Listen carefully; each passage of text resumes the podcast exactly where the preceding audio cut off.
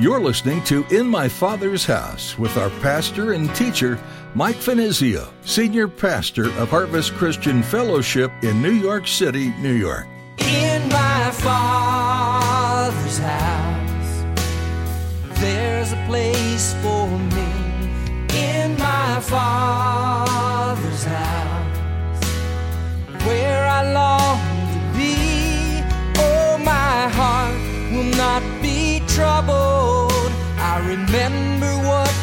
said.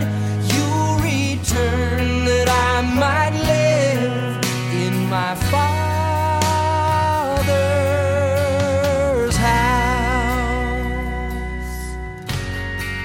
Pharaoh had it right. And thus, by Pharaoh giving him this name, he was confessing that everything Joseph was and had become was in accordance with God's will, in God's power, and what a testimony that was. This was a pagan king's testimony. Isn't that an amazing thing? Oh, if the same thing could only be noted in all who have taken the name of Christ. Have you ever had a nickname? Where did it come from? What did it mean? Joseph was given a special name too, by the Pharaoh himself. In today's message, Pastor Mike goes into detail about the name Joseph was given by the Pharaoh and how the name meant that God's will was done in and through Joseph's life. Isn't that incredible? The Pharaoh was a god in his own eyes. We all need to strive to live lives that say, God's will is being done in and through my life, just like Joseph did. Now, here's Pastor Mike in the book of Genesis, chapter 41, as he continues his message The Secret to Joseph's Character.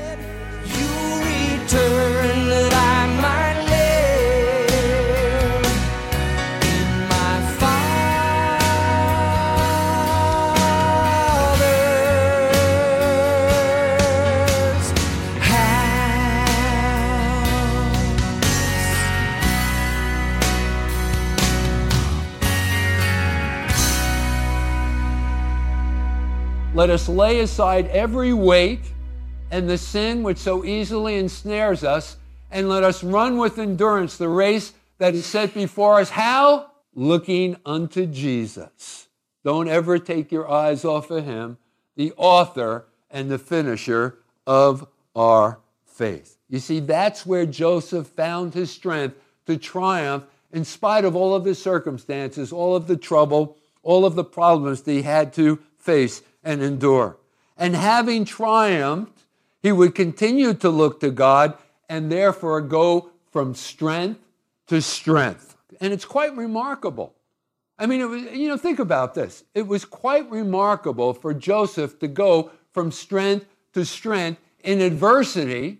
But think about this. Maybe you've never even considered this before. It's even more remarkable that Joseph continued to look to God in prosperity. Think about that. Because promotion can ruin people, it can cause them to forget God. Because now I don't have any time for God, the things of God. Hey, you know, uh, I've moved on, I've moved up, I have a new image to keep up, there's new activities. There, I need to advance myself socially. I need to promote my career. I need to forge new relationships. Listen, Christians can become impoverished by prosperity and brought low by promotions. So, a word of caution to the wise here. You know, it may be even more dangerous than being in adversity. And the same thing can happen to nations. I mean, think about it.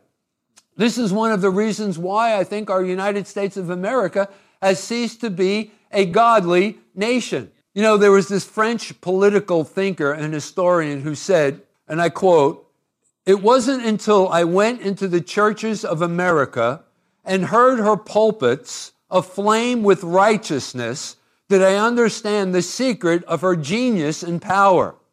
America is great. This is the conclusion that he came to. America is great because she is good. And if America ever ceases to be good, America will cease to be great. And you know what's happened, folks? We've turned our backs upon God. We've sown to the wind, as Hosea puts it, and now we're reaping the whirlwind or the consequences of that poor choice. We've grown and become affluent, powerful. And to continue on that course, America has forgotten God. We're too busy working towards those other things. And listen, gang, when we leave God out of our lives, we begin to lose touch with those things that are good. And thus it tears away at the fabric of our morality. But Joseph was not like that. He didn't say, you know, I'm sitting pretty now, all going my way. The world is all mine to enjoy. No. Even in prosperity, he had his eyes upon God still.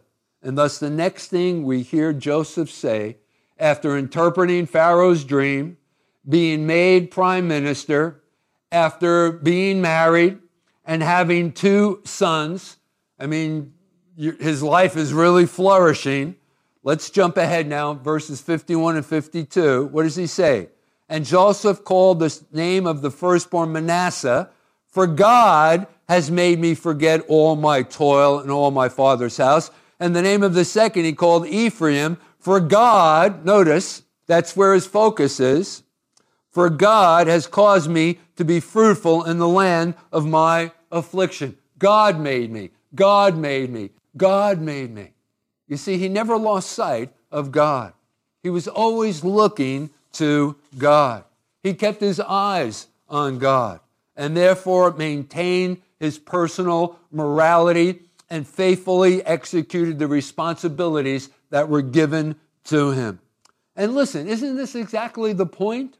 I mean, if you are to live for God in either adversity or prosperity, it must be by the power of God in your life because each is equally dangerous adversity or prosperity. Either will wipe you out if you allow that to happen.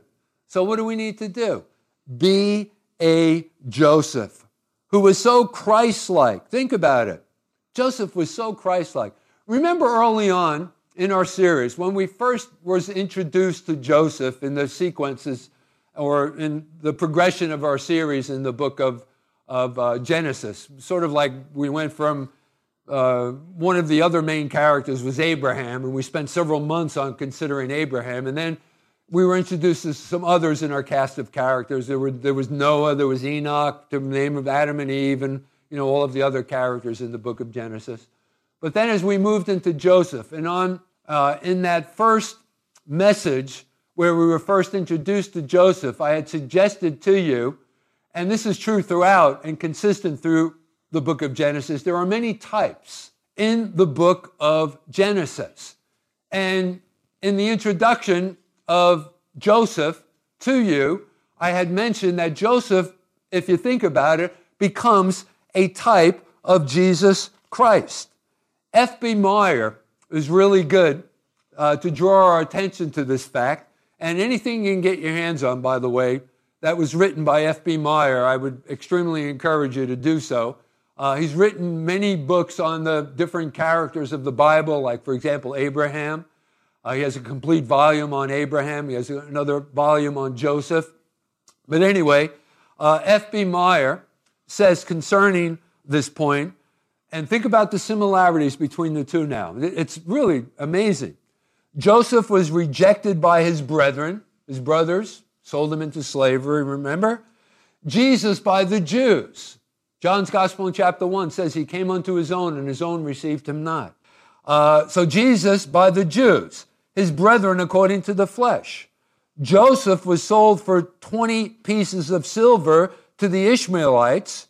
Jesus was sold by the treachery of Judas for 30 pieces and then handed over to the Gentiles. Joseph was cast into prison. Jesus abode in the grave. Joseph in the prison was able to preach the gospel of deliverance to the butler. Jesus went and preached the gospel to the spirits in prison. The two malefactors of the cross find their counterpart in Joseph's fellow prisoners, the cupbearer and the baker. Joseph, though a Hebrew by birth and rejected by his own brethren, nevertheless was raised to supreme power in a Gentile state and saved myriads of them from death.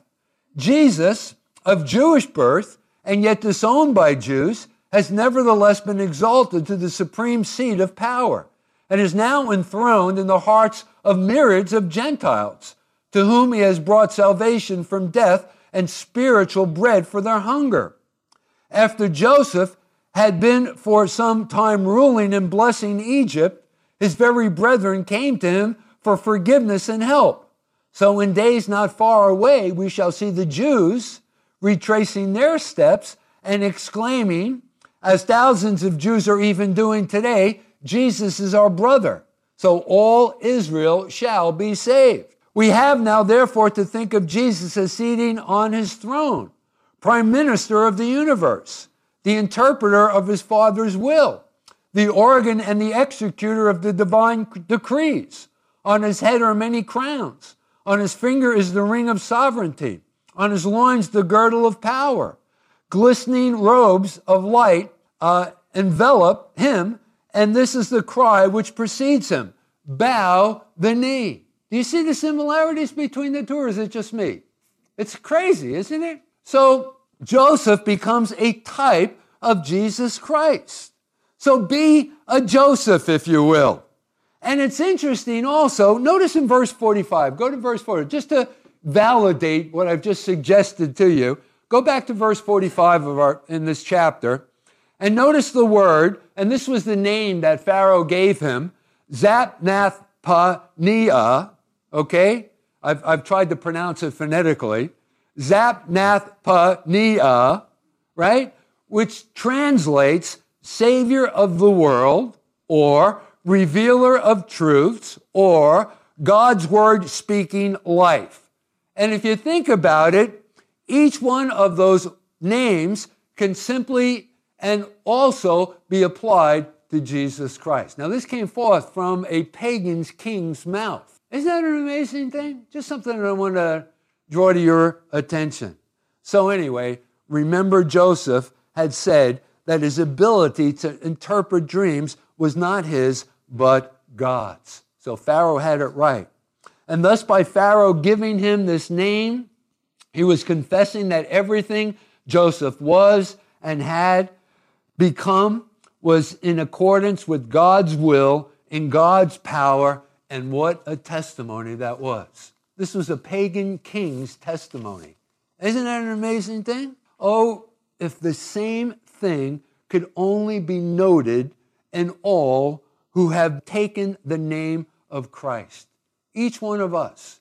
That those that are outside of the church looking in, people that we come into contact with, people in our sphere of influence, maybe at our places of employment, members of our immediate family, would see these things in us. The excellent character. Now, this brings us to our last and final point. And, and actually, I, the point that I want to make has to do with what is recorded for us at the end of this chapter, here in chapter 41. Because there we are told how the seven years of plenty, remember the interpretation? Joseph says, okay, so during the seven years of plenty, okay, make sure that you go throughout all of the fields, gather all of the grains, all of the agricultural produce, store it away so that you prepare for the next seven years of famine, which was to follow. And then during those seven years of famine, you'll have food that will sustain you during that period of time. And so uh, we're told how the seven years of plenty was followed by seven years of famine. But nevertheless, there were those, although warned by Joseph, who hadn't prepared for the seven years of famine. You know, eh, eh, let's bring this down to personal terms. You know, you've heard me say this. Last Sunday was our first service of the new year, right?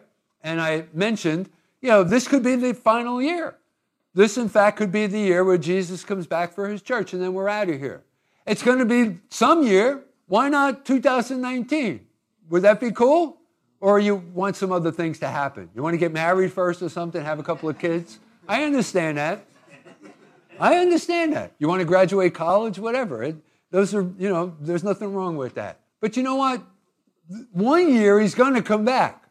Maybe it'll be 2019. Maybe it'll be 2020. 2000, who knows? But, I, but remember, I suggested to you and I asked you the question are you ready if the Lord, in fact, comes back this year? Are, are there things that are encumbrances to you that are standing in the way that if the Lord came back, you would be like the, you know, the five virgins who didn't have oil in their lamp and their wicks weren't trimmed. Remember in that parable that Jesus spoke. The five who were ready went in. There were ten of them in all. Five were ready, five were not, right? And uh, are you ready if the Lord should come back this next year?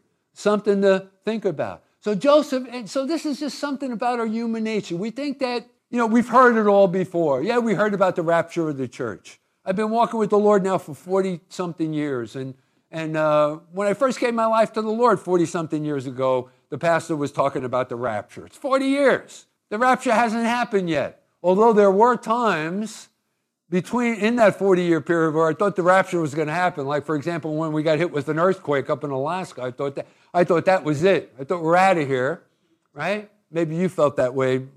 Some cataclysmic event had taken place in your life, but it's going to happen. Are you prepared?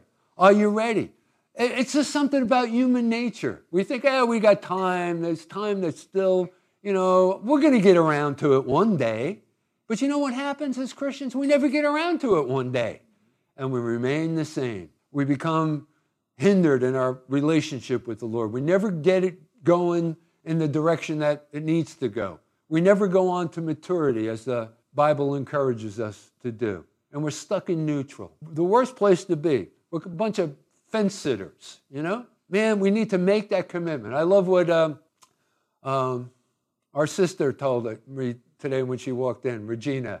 I was going to have her stand and, and share with me, but she has a new vision for 2019. I'm not going to embarrass her. I probably already embarrassed her. I was going to actually make her stand and tell everybody what that vision was because it's the right one. And it's her commitment this new year to take advantage of every opportunity that she has to go on and walk in a relationship with the Lord, which includes our midweek services on Thursday evenings. And she was here last Thursday. I want to encourage you guys, get on out. If you're only here on Sunday looking to, to me to spoon feed you the word, and you're not regularly in the word, taking advantage of all of the opportunities there are, you're missing out on it. You're gonna, no wonder you remain a babe in Christ.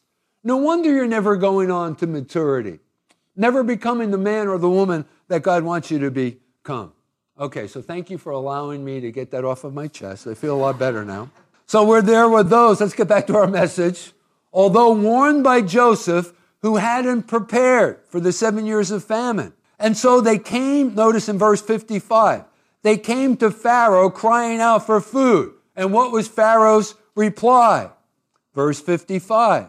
What does he say? Go to Joseph, and whatever he says, you do. Now remember, Joseph is a type of Jesus Christ.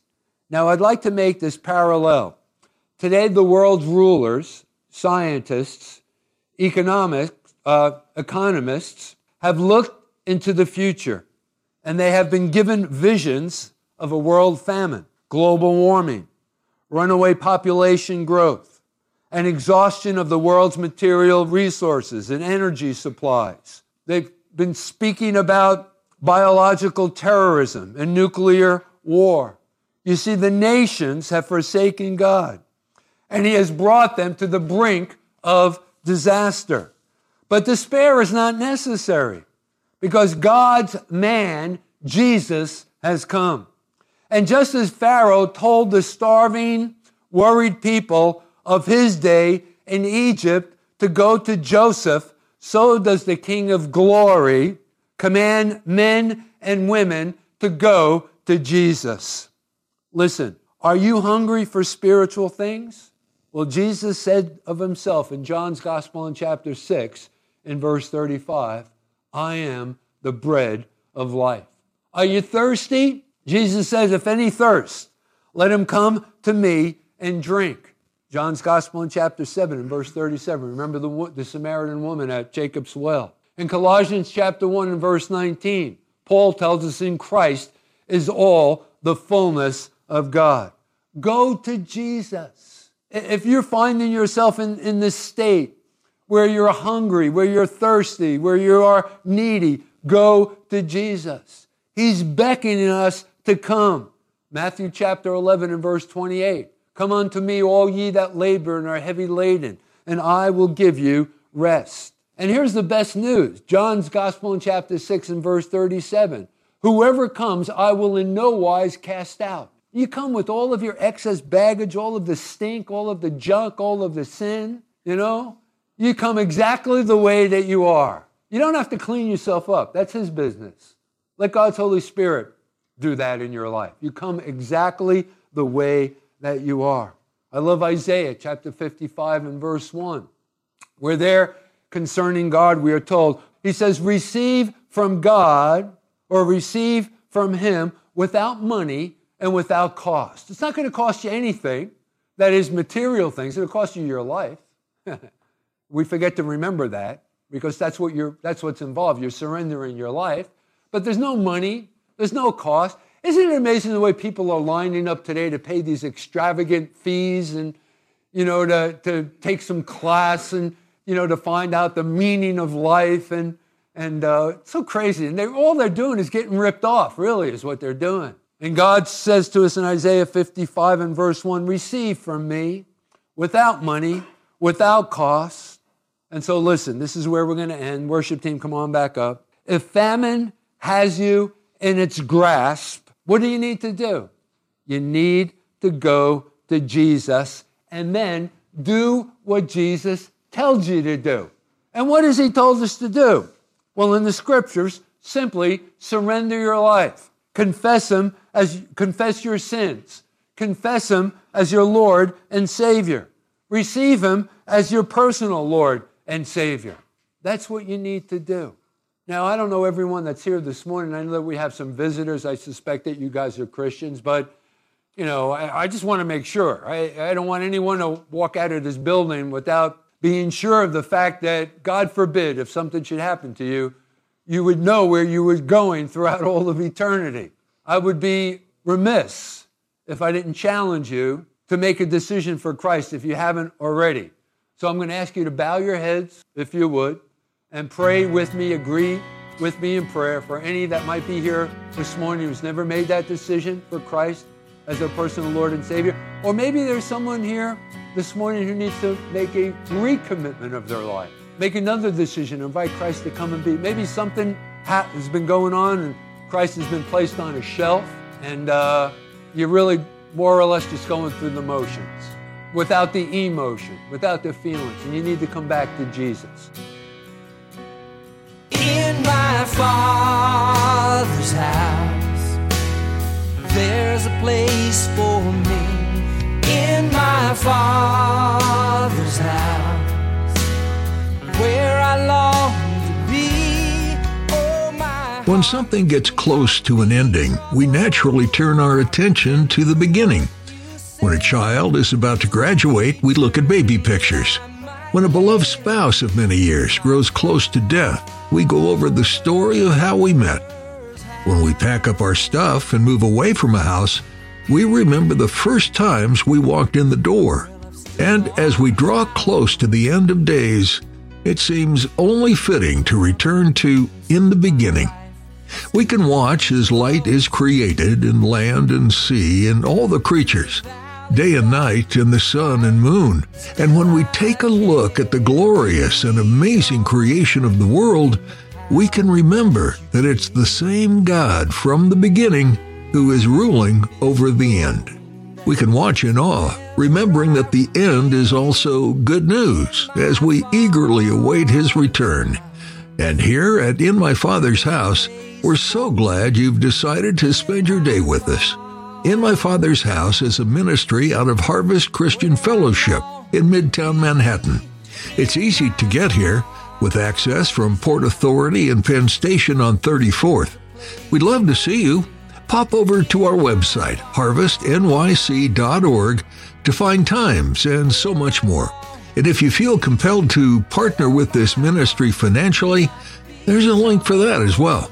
Again, that's harvestnyc.org. While you're there, take a look around to find additional audio, a link to our Vimeo and podcasts. That's all we have time for today. We've loved spending time with you, and we can't wait to meet up with you again. See you next time here in my Father's house.